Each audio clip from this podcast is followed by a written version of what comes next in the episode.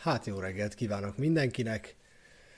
Nagyszerű reggelre is ébredhettünk volna, és befejezhetnénk úgy ezt a szezont, befejezhetnénk úgy pontosabban ezt az évet, hogy, hogy azt állítjuk, azt mondjuk, hogy a csapat ott van a Bajnokok Ligája helyeken. Sajnos, sajnos nem így történt, mert a Sampdoria ellen tegnap egy egy-egyes döntetlennel fejeztük be ezt a naptári évet.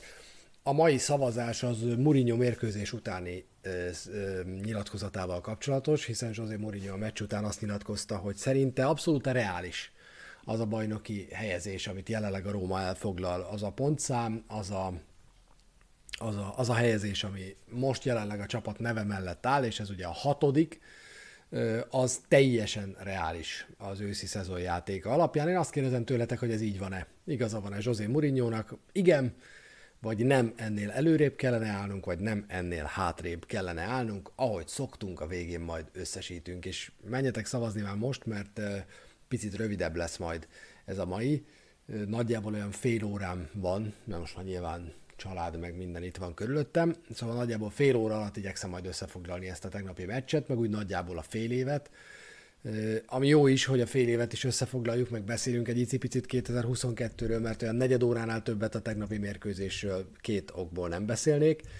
Az egyik ok az az, hogy nem láttam egészen a meccset, vendégségben voltunk, így aztán a mobiltelefonomon nézegettem a mérkőzést, így rálestem, folyamatosan néztem, de, de úgy mindent azért úgy behatóan nem tudtam nézni, és nem is nagyon volt mit nézni rajta, azt gondolom, hogyha akár a saját tapasztalatomat, akár Mourinho nyilatkozatát, vagy bárki nyilatkozatát, vagy bárki elemzését nézem meg a mérkőzéssel kapcsolatban, akkor azt gondolom, hogy ha volt meccs az őszi szezonban, amelyet elég volt félszemmel nézni, akkor az ez a mérkőzés volt, mert hát nagyon távol állt a Róma attól, hogy, hogy megnyeri ezt a mérkőzést, szerintem körülbelül ugyanolyan távol állt ettől, mint a Sampdoria, és rosszul, rosszul játszott a csapat, nincs, nincs erre más szó, azok után, hogy az Atalanta ellen idegenben szuperül játszott a Róma, koncentrálta, mint hogyha az a koncentráltság, amire a bergámoi bravúrhoz szükség volt,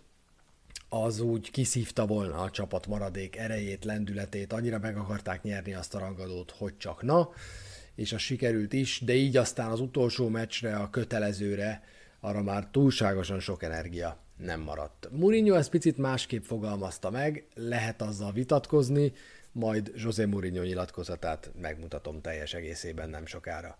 Szóval értékeljük a Sampdoria elleni mérkőzést, értékeljük a fél évet, és egy icipicit beszélgetünk az átigazolásokról, már csak azért is, mert valahogy divattá vált az elmúlt időszakban, hogy a hazai mérkőzések előtt Tiago Pinto tart egy sajtótájékoztatót. Most is így volt ez, rövid volt, velős, két vagy három kérdés, két vagy három válasz, de szerintem egy csomó mindenre rávilágít a dolog, meg érdekes megvilágításba helyezi az előttünk álló januárt. Nem volt jó meccs. Ez a Sampdoria elleni mérkőzés, döntetlen sugallnak a helyzetek, döntetlen sugall a játék képe. A Sampdoria két kapufát is elért ugye a mérkőzésen, az egyik az tulajdonképpen nem ér, mert a kipattanóból abból megszerezték végül az egyenlítő gólt. Előtte 0-0-nál volt egy hatalmas nagy zicserük, és körülbelül ennyit tudok elkönyvelni a Sampdoria oldalán. Kandréva volt az, aki rugott egy kapufát nagyjából 8 méterről, úgyhogy Rui Patricio a másik oldalra ment el, és így aztán nem védhetett volna, Kandréva pedig, ha megnézitek a lassításban, már indult volna ünnepelni, ez a kedvenc jelenetem, amikor egy játékos már azt hiszi, hogy gólt szerzett, és aztán rá kell jönni, hogy sajnos kapufa lett, vagy mellé ment, vagy a kapus megfogta. Kicsit D'Angelo Russell, amikor a triplánál emeli a kezét, azok nagyon nézik az NBA-t, meg megfordul. Ez körülbelül ilyen volt, és na, az az igazság, hogy nagyon kevés embert nem szeretek, úgy kifejezetten, de Kandréva köztük van. Valahogy nekem sose volt szimpatikus játékos, úgyhogy örültem neki, hogy nem ő volt az, aki megszerezte, még 0-0 volt ekkor ugye az állás, megszerezte a vezetést a Sampdoriának. De, de menjünk sorban. A Szamp támadójátékáról körülbelül ennyit kell elmondani. Ami minket illet, ugyanaz volt a kezdőcsapat, mint az Atalanta ellen. Annyi jó hír volt, hogy El a padra leülhetett már, és ha nagyon kell, akkor játszik felkiáltással, letette a cserepadra őt Mourinho. Folyamatosan az első fél időben háromféle mm, érzésem volt. Egy, ami mindenkinek szerintem az utolsó harmadban óriási gondok voltak a passzokkal. A egy, egyébként ekkor még talán kevesebb is, hiszen Temi Abrahamnek volt két helyzete, amiből az egyikre azt mondom, amit éles szögből jobbról adott le és mellé ment, hogy ott nem értem, hogy hogy érték be, mert ott beérték, de azzal neki be kellett volna sétálnia, és egy tisztább helyzetből lőni. Most az, hogy aztán abból gól lesz, vagy nem, az már egy más kérdés, de ennél kerülhetett volna tisztább helyzetbe Temi Abraham annál az indításnál. A második még egy fejes volt, ahol szerintem Kárzdorp tökéletesen adott középre, ott, ott mintha egy icipicit túlszaladt volna a labdán Abraham. Tehát én azt érzem, hogy ott, ott az volt a probléma, hogy amit még egy kosaras példa, amit kosárlabdában is mondanak, hogy egy betörésnél iszonyatosan gyorsan törje be, de törekedj arra, hogy a palánk végén már ne fulgázzal menjél, hogy a palánkhoz közelítve már ne fulgázzal menjél, mert akkor elrontod a dobást. Itt is ez volt a helyzet, hogy, hogy így nagyon berobbant Temi Abraham, és én azt érzem, hogy nem a beadással volt a baj, hanem azzal, hogy ő egy picit túlszaladt a labdán, és már nem tudott korrigálni, mert ugye előrefelé amerre futsz, arra még rá tudsz az utolsó pillanatban gyorsítani, és rá tudsz robbanni a labdára, amikor látod, hogy az pontosan hova jön, de hogyha fullgázzal mész, és egy picit hátrafelé kell, az már nem fog működni. Ebben a helyzetben ez történt. Úgyhogy Ébrám azért szerezhetett volna egy gólt az első fél időben, ez sajnos nem történt meg, és így 0-0-val mentek a csapatok szünetre, egy szörnyű 0-0-val. A második félidő elején meg rögtön megsérült Ébrám bokája, vagyis hát már hamarabb sérült meg szerintem az a boka, de eddig bírta a bokája, és Afenagian jött be a helyére. Amit én értek. Teljesen értek. Viszont azt is gondolom, hogy és most így lehet azt mondani, hogy magammal vitatkozom ezzel kapcsolatban az elmúlt hetekben, és tök igaz is.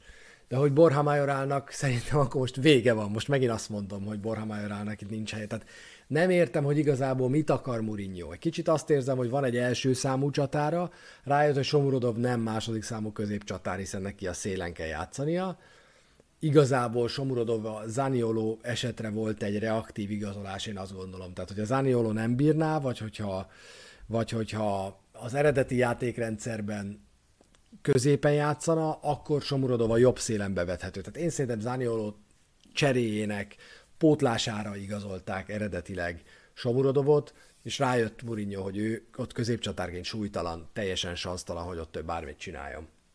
Viszont akkor van egy első számú csatárod, Temi Ébren, meg van egy harmadik számú, Afenagian. És a másodiknak kéne lenni Borja Majorálnak, de nem ő a második. Tehát ha nem ő a második, akkor viszont el kell engedni, és hozni kell valakit a helyére, akiben legalább Mourinho bízik. Én nem mondom, hogy jobb játékost, de akkor valakit, akiben bízik. Mert szerintem ilyen helyzetekben Mourinho is úgy gondolja, hogy, hogy nincsen, nincsen két olyan meccse a Fenegiánnak, amelyet ő nyer meg egyedül a végén. Tehát ez egy 18 éves srácban, aki egy éve még egy afrikai akadémián meg gimnáziumban focizott, e- erre nem alkalmas, erre nem, te nem várhatod tőle, hogy erre alkalmas legyen, akkor is, ha volt egy óriási lehetősége a gólszerzésre, de hát nem véletlen, hogy ezeket még nem feltétlenül használja ki. Neki még idő kell, neki még együtt kell edzeni a csapattal. Nem ő az, aki egy BL-re vágyó csapatban második számú középcsatár lehetne. Úgyhogy az, hogy őt hozta be Mourinho, azt értem is, meg rávilágít a csapat problémáira a középcsatár poszton szerintem.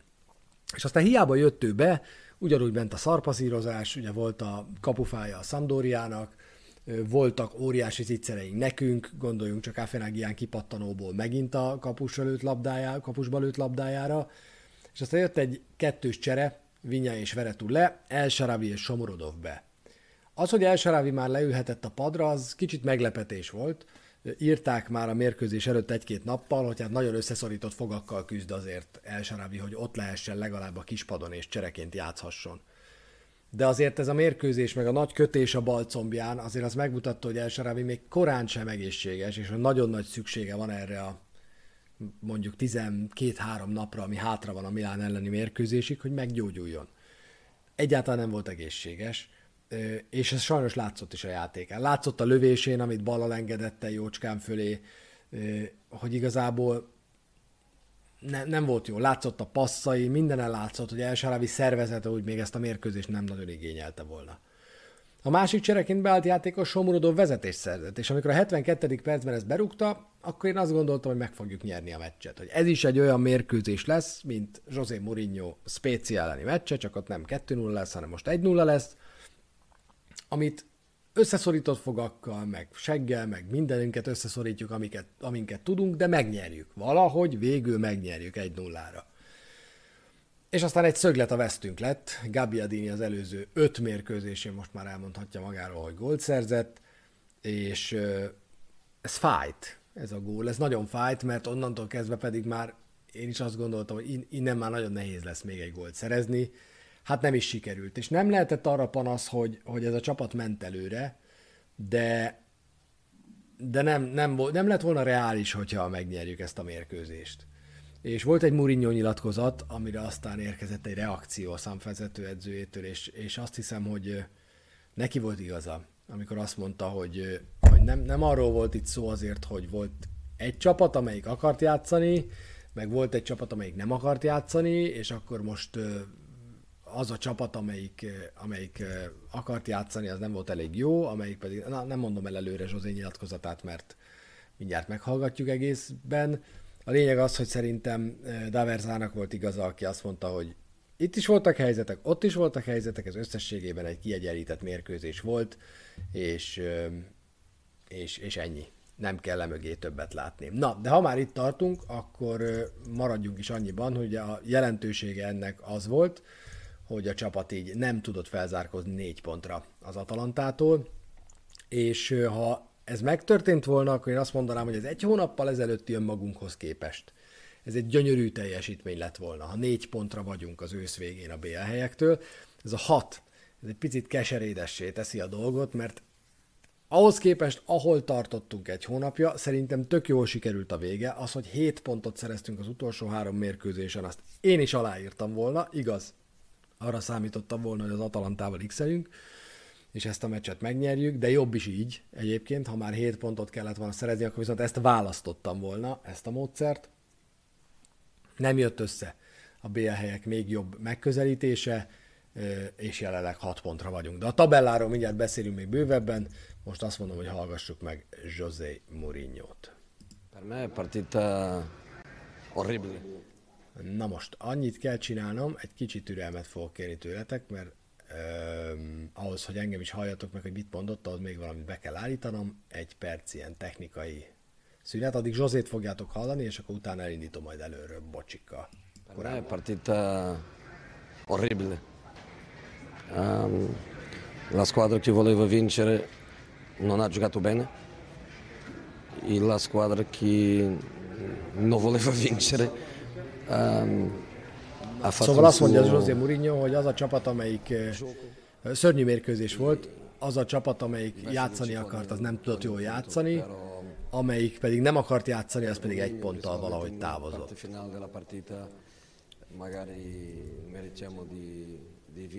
Én úgy érzem a mérkőzés végén, hogy megértelmeltük volna a győzelmet, de egyáltalán nem játszottunk jól. Mi hiányzott leginkább? Több higgadt megoldás az utolsó 20 méteren? Nem, már a mérkőzés elején teljesen világosan játszott. Látszott, hogy a, hogy a csapat nem volt elég intenzív, nem volt elég egységes és enélkül a frissesség és intenzitás nélkül könnyű labdákat adtunk el,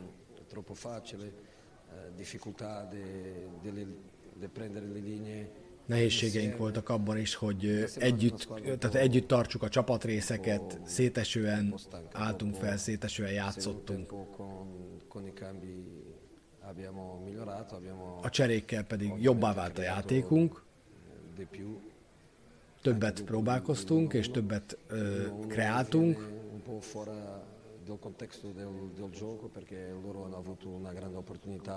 Az egy-egy nagyjából megfelel egyébként a mérkőzés kontextusának, még 0-0-nál nekik volt egy hatalmas gólszerzési lehetőségük, utána pedig úgy tűnt, hogy mi kontrolláljuk a mérkőzést, de, de sajnos ezt a lehetőséget elrontottuk. Hogyha otthon néztem volna ezt a mérkőzést tévében, akkor 10 perc után kikapcsoltam volna, mert az a csapat, amelyik játszani akart, rosszul játszott, az a csapat pedig, amelyik nem akart játszani, az pedig egyáltalán nem játszott. Úgyhogy ez egy szörnyű, ronda mérkőzés volt, ahogy Mourinho fogalmazott. És szerintem egyébként ebben nagyjából igaza van, hogy, hogy ez egy ronda mérkőzés volt. Abban nincs igaza, hogy a Sampdoria most mennyire akart játszani, meg mennyire nem a Sampdoria úgy volt vele, hogy kihasználja azt, hogy a Rómának nem megy, főleg Pellegrini nélkül nem megy az, hogy összehozza a, összehozza sok-sok minőségi helyzetet. Ugye ebben a helyzetben, amikor nincsen Pellegrini, akkor kik azok a játékosaink, akikre a kreativitás terhe elsősorban hárul? Azt gondolom, hogy Mikitárján az, és Zaniolo az. Nem sokkal több kreatív játékos van, sőt, nincs több kreatív játékos ebben a kezdő 11-ben, ha nincsen Lorenzo Pellegrini, és azzal, hogy ebben a 3-5-2-ben Somurod, Somurod, a Frász, hanem Zaniolo Ébrahim mellett mögött játszik, ezzel pedig az ő kreativitását kivesszük, hiszen hogyha emlékeztek az Atalanta elleni meccse, de akár erre is, akkor nagyon sokat futballozik, viszont ebben a pozícióban háttal az ellenfél kapujának Zaniolo, amiből nehezebb kreálni, amiből nehéz lendületesen megindulni. Volt egy-két lendületes megindulása, megint nem fújtak le egy-két szabálytalanságot, amit vele szemben követtek el. Ez most már visszatérő probléma egyébként. Zaniolo akkora gyerek egyébként, ami nem látszik rajta, de Zaniolo egy nagy cula. Tehát ő, ő egy, egy nagy gyerek, nem, nem alacsony, majdnem 1,90, és, és elég sok izmot is szedett magára az elmúlt pár évben, amíg nem tudott más csinálni szegény a térsérülései miatt, és nagyon sok faltot nem fújnak le vele szemben. Ezzel meg kell tanulnia együtt élni, meg kell tanulnia ezeket a faltokat jobban eladni. A lényeg, hogy kreálni ebből a pozícióból ő kevesebbet tud, ha pedig Mikitárjánnak gyengébb napja van, mint tegnap, akkor nincs igazán senki más, aki ebből a kezdő 11-ből kreálni tudna, mert Krisztánte és Veretú a középpályáról nem fog. Ők az iparos passzokat meg fogják csinálni, hatalmas nagy bravúr passzokra tőlünk ne számítsunk. A szélről Karsdorp, Vinya igazából szintén a sablont tudja hozni, tehát nincs, Pellegrini nélkül nincs elég kreativitás ebben a csapatban itt jön megint az a kérdés, hogy oké, okay, de ilyen esetekben egy VR-t nem tudnánk-e használni, VR köré húzol egy 20 méteres, 15 méteres kört, és ő abban van-e jól, abban passzol kényelmesen, hosszabb passzokra nem alkalmas, úgyhogy nem nagyon van olyan játékos Pellegrini nélkül, aki, nélkül, aki, aki ebben jó lenne. Nagyon jó lenne, ha meggyógyulna, és nagyon jó lenne, ha ezeket le tudnánk vetkőzni magunkról, és itt mutatkozik meg az, hogy hogy azért basszus, ez a csapat nincs az Inter szintjén. Egyáltalán nincs. Tehát az, amikor mi arról beszélgetünk, hogy igazából egy olyan középpályásunk van, aki képes ö, biztonsággal bravúr passzokat adni 10-ből 8 mérkőzésen. Amikor arról beszélgetünk, hogy egyetlen egy középcsatárunk van, aki 6 gólt szerzett a szériában, jó játszott a konferencia ligában, első fél éve szerintem az, hogyha Ébrem ilyen 15 széria ágól körül végez, az teljesen jó az első szezonjában. De mégiscsak egyedül van, és éppen arról beszéltem 5 perce, hogy akkor ki lesz a második, meg a harmadik számú mögötte. Mögötte egy 18 éves gyerek van jelenleg. A védelemben, mint a messiást úgy vártuk vissza Smalling visszatérését, és látszik, hogy azért Smallinggal egészen más ez a védelem, mint nélküle. De ez egy-egy ember. Az internél ilyen problémák nincsenek többször említettem már akár a középpályát, akár a csatárokat. Hát ha csak azt mondom, hogy van egy csáhanoglójuk, meg egy barellájuk, már többet mondtam kreativitásban, mint a mi középpályánkról összesen el lehet mondani. Úgyhogy iparosak vagyunk, iparosak is leszünk, és nem arra kell számítani, hogy majd most kreatív középpályás érkezik, meg sokkal szebb lesz a játékunk, nem lesz szebb a játékunk. Tehát azzal, hogy Murinyot hoztuk, azzal azt írtuk alá, hogy ilyen lesz a játékunk, és nem fogunk nagyon kockáztatni többet. Lehet ez sokkal hatékonyabb, erre kell majd a Rómának a második fél évben ráfeküdnie, hogy egy hasonló stílusú játékot sokkal-sokkal hatékonyabban, főleg a kis csapatok ellen hatékonyabban tudjon hozni, játszani. Na, hát értékeljük a fél évet, mert a fél évet értékelni kell. Még egy dolgot akartam nektek megmutatni a mérkőzésnek az XG idővonalát, mert azt szerintem nagyon-nagyon beszédes. Ugye a Sampdoriának és a Rómának a vonalát sárgával, illetve kékkel láthatjátok. Az alsó az X tengely, az az idő, és az Y tengely az pedig az XG mennyiség, tehát hogy hány górra való helyzetet dolgoznak ki a csapatok. A Rómának az első félidőben mondhatjuk, hogy sokkal jobban ment, mint a Sampdoriának. A második félidő az ilyen abszolút egál környéke lett volna, hogyha a Samp a végén nem szerzi a gólját. Látjátok azt, hogy a, a Sampnak két nagy helyzete volt a második félidőben. Az első az Kandréva kapufája, a második meg a gól. és a Rómának sem volt sokkal több lehetősége. Az Ébrahim éles szögből leadott lövés az első fél időben, ez egy kb. 0-2-es lövés volt, az a nagy ugrás az első fél idő vége felé, az Temi Ébrahim fejese, amit be kellett volna fejelnie, és aztán Afenegiánnak a kipattanója a második fél időben a nagy ugrás, a kicsi, amiből szereztük a gólt, az Somorodov is arról azt nyilatkozta, hogy, hogy annál a gólnál óriási szerencséje volt, úgyhogy ez egy X-es mérkőzés volt, amin kevés helyzet volt, és ebből a kevés helyzetből szerintem az egy-egy az teljesen, teljesen reális. Na de akkor most mi van? Állunk a hatodik helyen, 10 győzelem, két döntetlen, 7 vereség, 32 pont. A második döntetlenünk volt ez a szezonban tehát. Ez holt versenyben a legkevesebb a Fiorentinával és a Salernitánával a tabellán. A Salernitana kettőt valahogy összekapart, a Fiorentina pedig tudtuk, hogy úgy fog játszani, hogy a döntetlenekben nem nagyon állapodik meg, még akkor is, hogy a Sassuolo ellen éppen ezt tette két fordulóval, vagy egy fordulóval ezelőtt.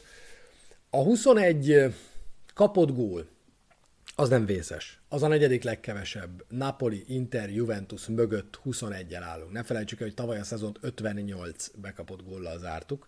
Most 42-vel zárnánk, hogyha ezt felszorzom a hátralévő mérkőzések számával.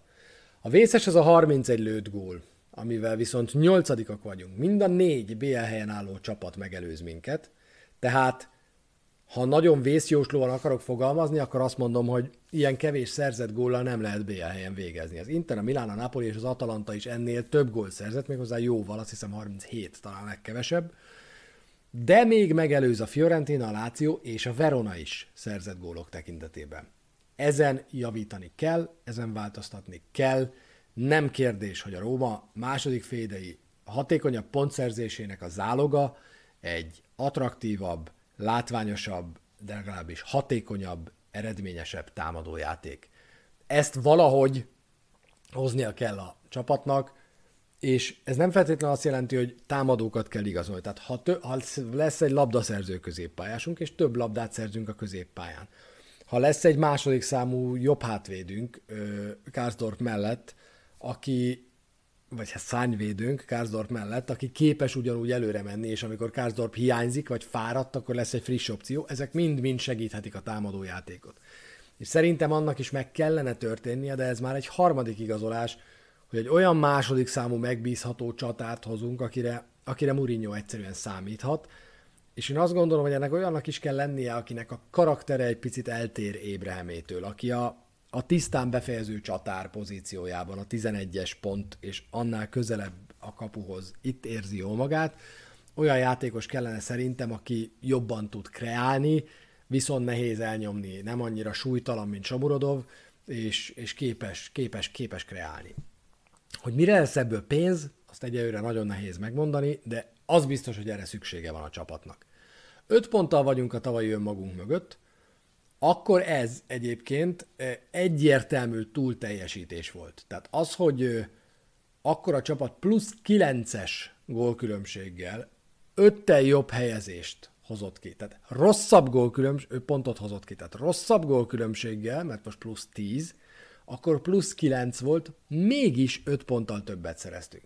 Ez már akkor nagyon büdös volt akkor olyan büdös volt, az első hat helyen a tabellán mindenki másnak legalább 17-es, plusz 17-es gólkülönbsége volt, nekünk volt plusz 9, és ezzel álltunk elég előkelő helyen, ha jól emlékszem, akkor harmadik helyen a tabellán, és aztán meg is jött a január-februári összeomlás. Összehasonlításképpen azt is elmondom, hogy most 32 pontunk van. Ha ugyanennyit szerzünk tavasszal, 64 pontunk lesz, ez kettővel lesz több, mint amit a csapat az előző szezonban szerzett. Egy ugyanilyen tavasszal, mint amilyen az ősz volt, Mourinho két ponttal jobban végezne, az ugyanúgy a hetedik helyre lett volna jó egyébként, mert ugye elég nagy volt a szakadék a hatodik és a hetedik között. Szerintem a minimális előrelépés, amit meg kell lépni, az az, hogy az 5-6. helyre odaérjünk. Álom, vágy a negyedik hely, messze vannak tőlünk ezek a csapatok, sokan vannak ezek a csapatok, ezért bánom igazából, hogy 6 pont most a távolság, és nem 4, mert hiába esik vissza, nagyon látványosan a Napoli, Juan Jesus öngója, na mindegy, szóval én adtam már eleget a srácnak, de szerintem látszik, hogy Juan Jesus a Serie A élcsapataiban az, hogy jelenleg alapember a Napoliban, hát mennyivel többre mentek volna Manolásszal, komolyan nem értem, de mindegy. Juan Jesus pekes volt tegnap, de ha visszanézitek a Napoli összefoglalókat, minden egyes mérkőzés az ellenfélnek két, há, két zicsere van abból, hogy, hogy ő, ő, ő hibázik hátul. Látványosan esik vissza a Napoli, de ezt így nem tudjuk kihasználni. Tehát most már igazából alakul egy ilyen második tömb, ami úgy néz ki, hogy Napoli, Atalanta, Juventus, Róma ebben a pillanatban, de mert az Atalanta is lefékeződött, a Napoli is fékeződött, a Milán és az Inter főleg azok mennek előre, a Juventus zárkózik, és most már ugye megelőznek minket. Nagyon fontos lenne tartani a lépést szerintem az 5.-6. helyezett csapatokkal, és látótávolságban tartani a negyedikeket. Erre mindjárt két rangadó fog majd lehetőséget adni a Milán és a Juventus ellen. Na, emiatt is baj az, hogy nem tudtunk most begyűjteni három pontot, mert nagyon értékes lenne az, hogyha, hogyha négy pontra lennénk csak ezektől a csapatoktól két ilyen rangadó előtt, amit játszani fogunk január elején. Az én legnagyobb bajom, és biztos, hogy van erre jobb statisztika, és majd meg is fogom nézni, mert ez engem rohadtul érdekel.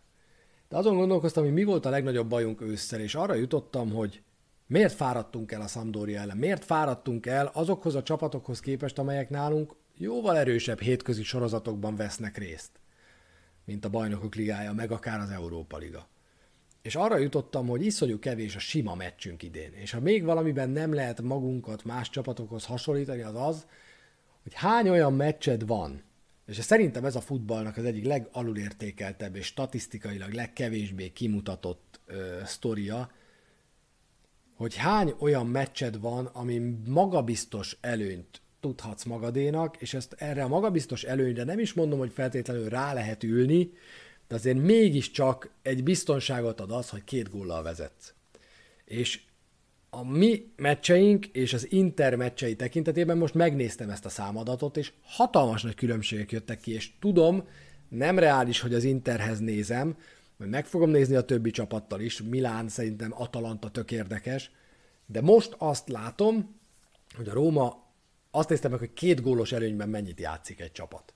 Szerintem a két gólos előny ha magunkat kivesszük ebből a képletből, mert mi azért hajlamosak vagyunk leadni két gólos előnyt, de mostanában egyébként kevésbé. A két gólos előny, ez kb. az, amit úgy már nagyon ritkán adsz le. Tehát azért az már statisztikai hibahatáron belül van, hogy egy élcsapat egy két gólos előnyt leadjon. És éppen ezért a két gólos előny az, amiben talán már nem kell 100, de mondjuk úgy 80 ot vagy 70-et kell nyújtanod, ami egy icipici tudsz pihenni a pályán. Főleg, amikor ez gyengébb csapatok ellen van meg, ez a két gólos előnyöd. A Rómának összesen, az összes őszi bajnoki tekintetében, és bocs, ha nem percre pontos a szám, mert most a stream előtt számoltam ki közvetlenül, 162 perce volt, amikor két gólos előnyben játszott, az egész őszi szezonban. Fiorentina ellen 11, Salernitana ellen 38, Empoli ellen 42, Spezia ellen 34, és az Atalanta ellen 37 már is rámutat az adat egyik gyengeségére, hogy az, hogy az Atalanta ellen 37 percig két gólos előnyben játszottál, az nem feltétlenül azt jelenti, hogy pihensz a pályán, de ezért mondom, hogy külön kategóriába lehet venni a kisebb csapatokat. És azért mégiscsak, ha belegondolsz, jobb 3-1-es előnyben játszani az Atalanta ellen, mint 2-2-es állásnál. És azért ott az utolsó 10 percben, az mondjuk főleg 1-4 után volt, de ott már mindenki tudta a pályán lévők közül, hogy ezt a Róma megnyerte ott már nem ugyanannyi kalória égett, mint mondjuk égett volna, nem tudom, a, mint amennyit égettünk folyamatosan a Juventus ellen egy szoros meccsen, vagy amennyit ellenünk el, égetett az Inter három gólos előnyben. Az Internek 205, tehát a Rómának 162 perce volt két gólos előnyben az őszi szériá mérkőzéseken. Az Internek 205 volt november végéig. Genoa 76, Bologna 60, Fiorentina 3, Empoli 34, Udinese 32. És csak decemberben, csak decemberben még 195. Tehát összesen 400 perc.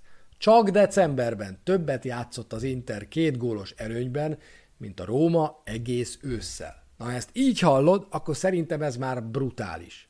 Spezia 32, Róma 66, Cagliari 40, Salernitana 57. Az Inter decemberre megérkezett oda. Megérkezett ahhoz a magabiztossághoz, hogy amikor a játékosai a leginkább fáradtak lettek volna, a többletterhelés, a, az évvége és a minden miatt, addigra olyan sima mérkőzéseket játszottak, hogy gyakorlatilag itt négy meccsről beszélünk, 9x4, az 36, 360 percből 195-öt. A mérkőzések több mint felét. Az Inter két gólos előnyben, vagy annál nagyobb előnyben játszott, hogy egy meccs a Torino ellen nincsen benne, mert ott nem játszottak ilyen előnyben, tehát mondjuk azt mondom, hogy a mérkőzések majdnem felét. Két gólos előnyben játszotta le a csapat. Óriási különbség, óriási energiatartalékolás ez, ami majd áprilisban, májusban, akár már márciusban kijöhet. És ez a probléma, hogy mi cseréltük a legkevesebbet. Nekünk nagyon-nagyon sok ilyen szoros mérkőzésünk van, és most már annyira belehergeltem magam, hogy tényleg meg fogom nézni majd, és akkor Twitteren majd olvashatjátok, hogy a többi csapatnak mi a statisztikája, így három Ruth Beigli után ez egy kiváló esti szórakozás lesz majd. Úgyhogy ez van, én ezt látom bajnak, hogy minden meccsünk ilyen. Minden meccsünk ilyen. A, le, a legvégéig. Olyan kevés sima mérkőzésünk volt, hogy, hogy az fájdalmas. Igazából a Salernitana, az Empoli elleni, és kész. Tehát a Spezia elleni az nem volt sima. Még akkor se a 2-0 volt. Az Atalanta elleni az nem volt sima. A Fiorentina elleni nem volt sima.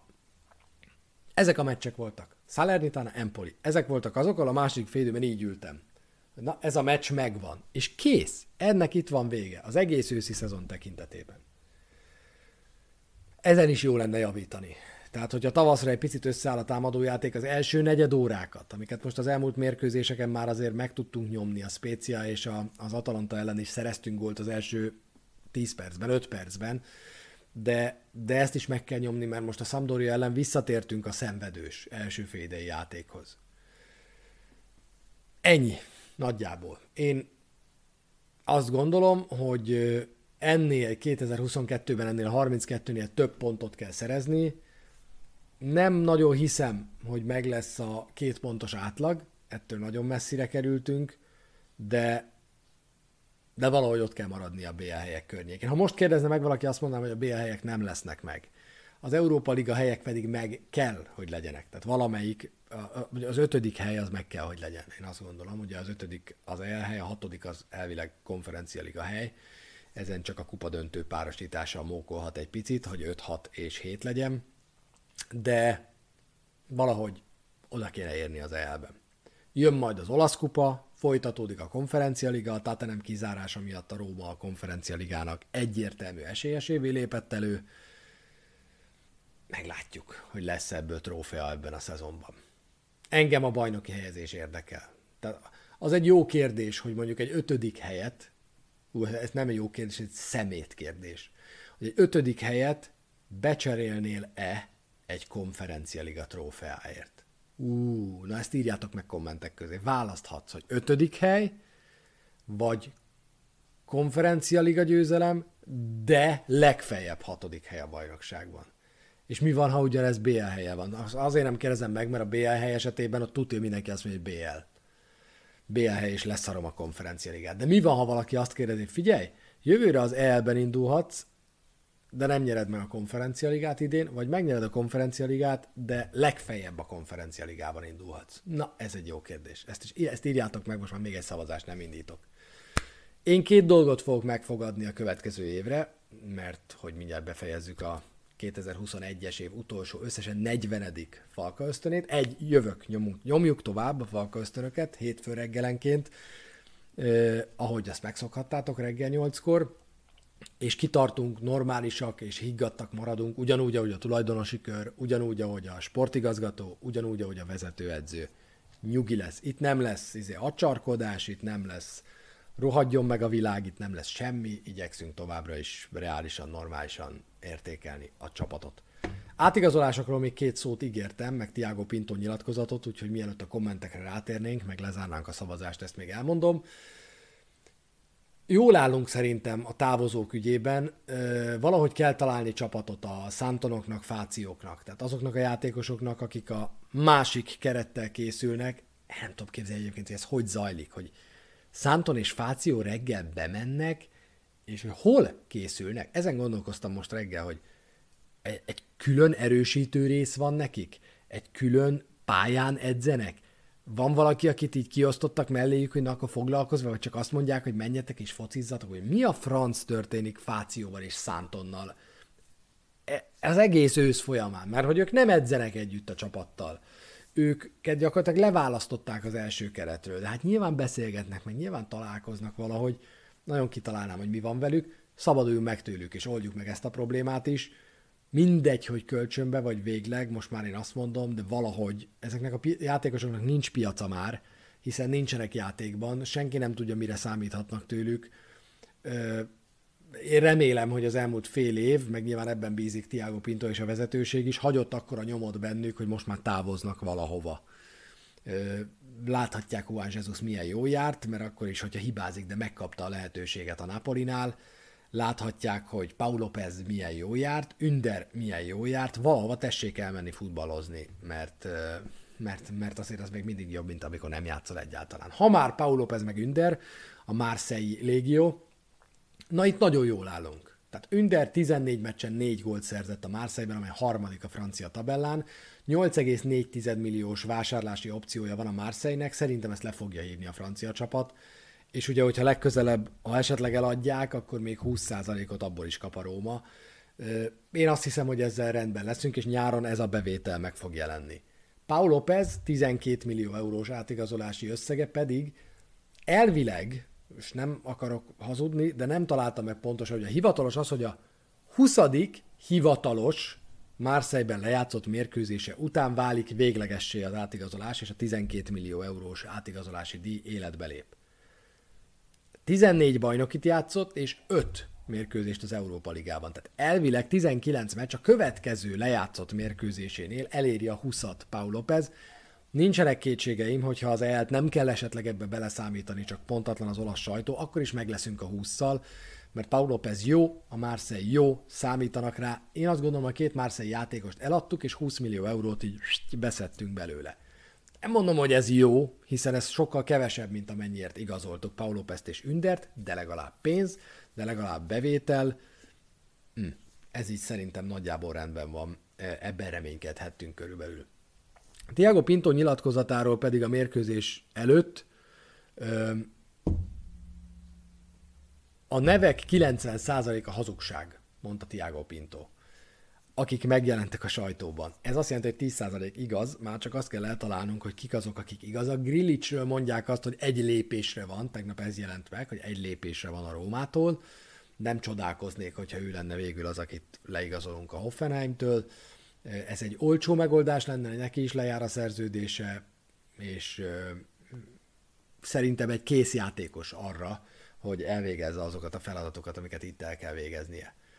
A kiutáltakról annyit mondott, most további nevekbe nem fogok belemenni, mert nincs értelme. Az egész Falka ösztön szünet alatt, ami hosszú lesz, ugye január 6-án játszunk a Milánnal legközelebb, tehát az azt követő hétvégén vízkereszt után jövök majd addig a Twitteren folyamatosan minden olasz átigazolással kapcsolatban naponta fogok tweetelni majd, már minden római átigazolási plegykával kapcsolatban úgy értem, naponta fogok majd tweetelni biztosan, úgyhogy ott tudjátok azt követni.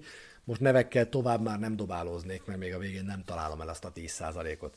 A kiutáltakra azt mondta Tiago Pinto, hogy igazából nézzék meg, hogy mindenki lehetőséget kapott. Mindenki játszott. Azért nem mindenki, de sokan. Ez azt mutatja számomra, hogy a fációkkal, meg szantonokkal már említés szintjén se akar foglalkozni. A borhamajoralokkal, kumbullákkal, víjárokkal viszont igen. Tényleg mindenki játszott, tényleg mindenki kapott lehetőséget, ki többet, ki kevesebbet. Ezeknek a játékosoknak van piacuk. Én azt hiszem, hogy az ő eladásuk vagy kölcsönadásuk dönti azt el. Reynolds, Villar, hogy Diavara, hogy lesznek-e igazolásaink szép számban és hogy tudunk-e mondjuk hármat igazolni. Szerintem ez a tét, hogy egy igazolásunk lesz, mert senkit nem tudunk elsózni, kettő, labdaszerző és jobb hátvéd, vagy még akár a csatárposzton is tudunk valamit mókolni, mert Borhamájor állt, és esetleg még egy-két játékost el tudunk sózni. Egyet mondott Tutira, kizárólag a sokszor emlékeztet, sokszor említett szigorú pénzügyi megkötéseket betartva fog a Róma igazolni. A saját szabályait betartva nem lesz újabb hatalmas pénzköltés, a fizetési tömeg itt a lényeg, amit kontrollálni akarunk, mert az az, ami 125 millióval az egekig szaladt az elmúlt években, és folyamatosan 5., 6., 7. helyen végezni, úgyhogy második, harmadik vagy a fizetési listán. Ez nem fenntartható. Egyszeri nagy költések fenntarthatóak, az tulajdonosi döntés kérdése, de a fenntarthatóság a legfontosabb, a fizetési tömeget pedig csökkenteni kell, már csak azért is, mert remélem, hogy mire újra jövök, Mancini, esetleg Zaniolo, esetleg Veretú szerződést hosszabbított. Én nagyon szeretem, hogy ezekkel a játékosokkal viszont hiába van egyiknek másiknak 2024-ig szerződése, 26-ig alá akarnak írni. Na, ez volt, hát igen, ez történik, amikor én azt mondom, hogy csak fél óra lesz a falka ösztön, akkor 46 perce nem reggelizik a család. Lezárom a szavazást, igen, teljesen reális, 76 százalék. Tök egyetértek, és szándékosan igyekeztem nem elmondani, hogy én mit gondolok, már is 77. Teljesen reális szerintem is ez a bajnoki helyezés. Igaza van Murinyónak, ebben ennyi volt, nem több és nem kevesebb, és én rohadtul örülök neki, mondhat bárki bármit, de szerintem Murinyó a végére tök transzparensen kommunikál, és nem, a meccsekről nem, de soha, soha nem is fog. Viszont a csapat teljesítményéről és a csapat körüli állapotokról szerintem teljesen reálisan kommunikál a csávó, és örülök, hogy tegnap is elmondta, hogy szörnyen játszottunk. Ez nagyon rossz játék volt. Talán ő is érzi, és ettől megbocsájtóbb, hogy már iszonyú fáradtak voltunk. 77% szerint teljesen reális, 20% szerint előrébb kellene lennünk, 3% szerint pedig hátrébb lenne a helyünk a tabellán. Köszöntök minden Juventus szurkolót a Falka ösztönben. Nézzük meg gyorsan, hogy mi van, azt mondja a cseten. Zsoár Attila, reális a helyezés, viszont a sok elhullajtott pontért kár. Venécia, Samp, Verona. Venécia abszolút adom, Sampdoria nagyon adom, Verona, igen, Veronában rossz napon ki lehet kapni szerintem, főleg abban a formában, amiben akkor ők voltak. Egy összeszedett tavasszal odaérhetünk akár a negyedik helyre. Optimista vagy Attila, én azt mondom, hogy 5-6 a realitás, ötödik mondjuk az jó lenne. Tény, hogy négy az álom. Ébrahámről tudni már, hogy komoly a sérülése, vagy a Milán ellen már játszhat-e? András azt mondta Ébrahám, hogy igen, komoly a sérülése, mert zúzódott a bokája, de azt mondta, hogy a Milán elleni mérkőzésen már ott lesz. Én nem tudom, hogy nézhet ki Ébrahám bokája minden meccsen szétrugják a bokáját, ugye a válogatott meccsen is megsérült ellenünk, a, a, tehát folyamatosan baj van a bokájával, folyamatosan baj van a bokájával. Krisztán, te nekem minden meccsen csak fék a csapatban. Lassú, fizikálisabb játékosok megeszik reggelire. Egy az egyben is gyengén teljesít, fejben nagyon lassan hozza meg a döntéseket, azt is nagyon rosszul. Évek óta hiányolok egy pizáró szintű búgó csigát, aki fizikálisan és technikailag is rendben van. Szerintem ez VR. Ádám szerintem egyébként ez VR, és Mourinho el is mondta, hogy VR nem akkor van probléma, amikor labda van nála. vr akkor van probléma, amikor védekezni kell.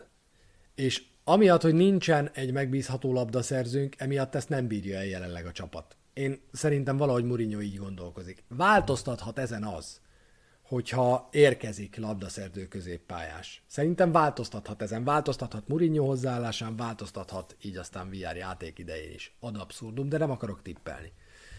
Csak ezt érzem.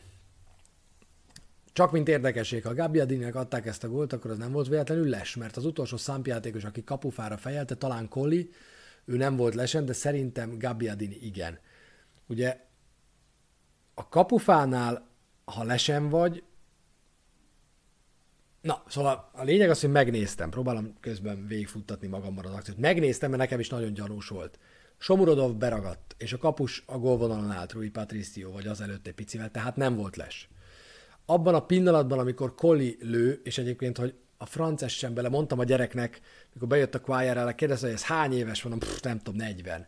De ez már itt szomorítja a világot tizen pár év, már 20 éve a szériában, és hogy egy rohadt technikás és nagyon jó játékos csak már öreg az a bepassz, az a bepassz, hogy ő ott azt nem lőtte el, hanem középre passzolt a Kolinak.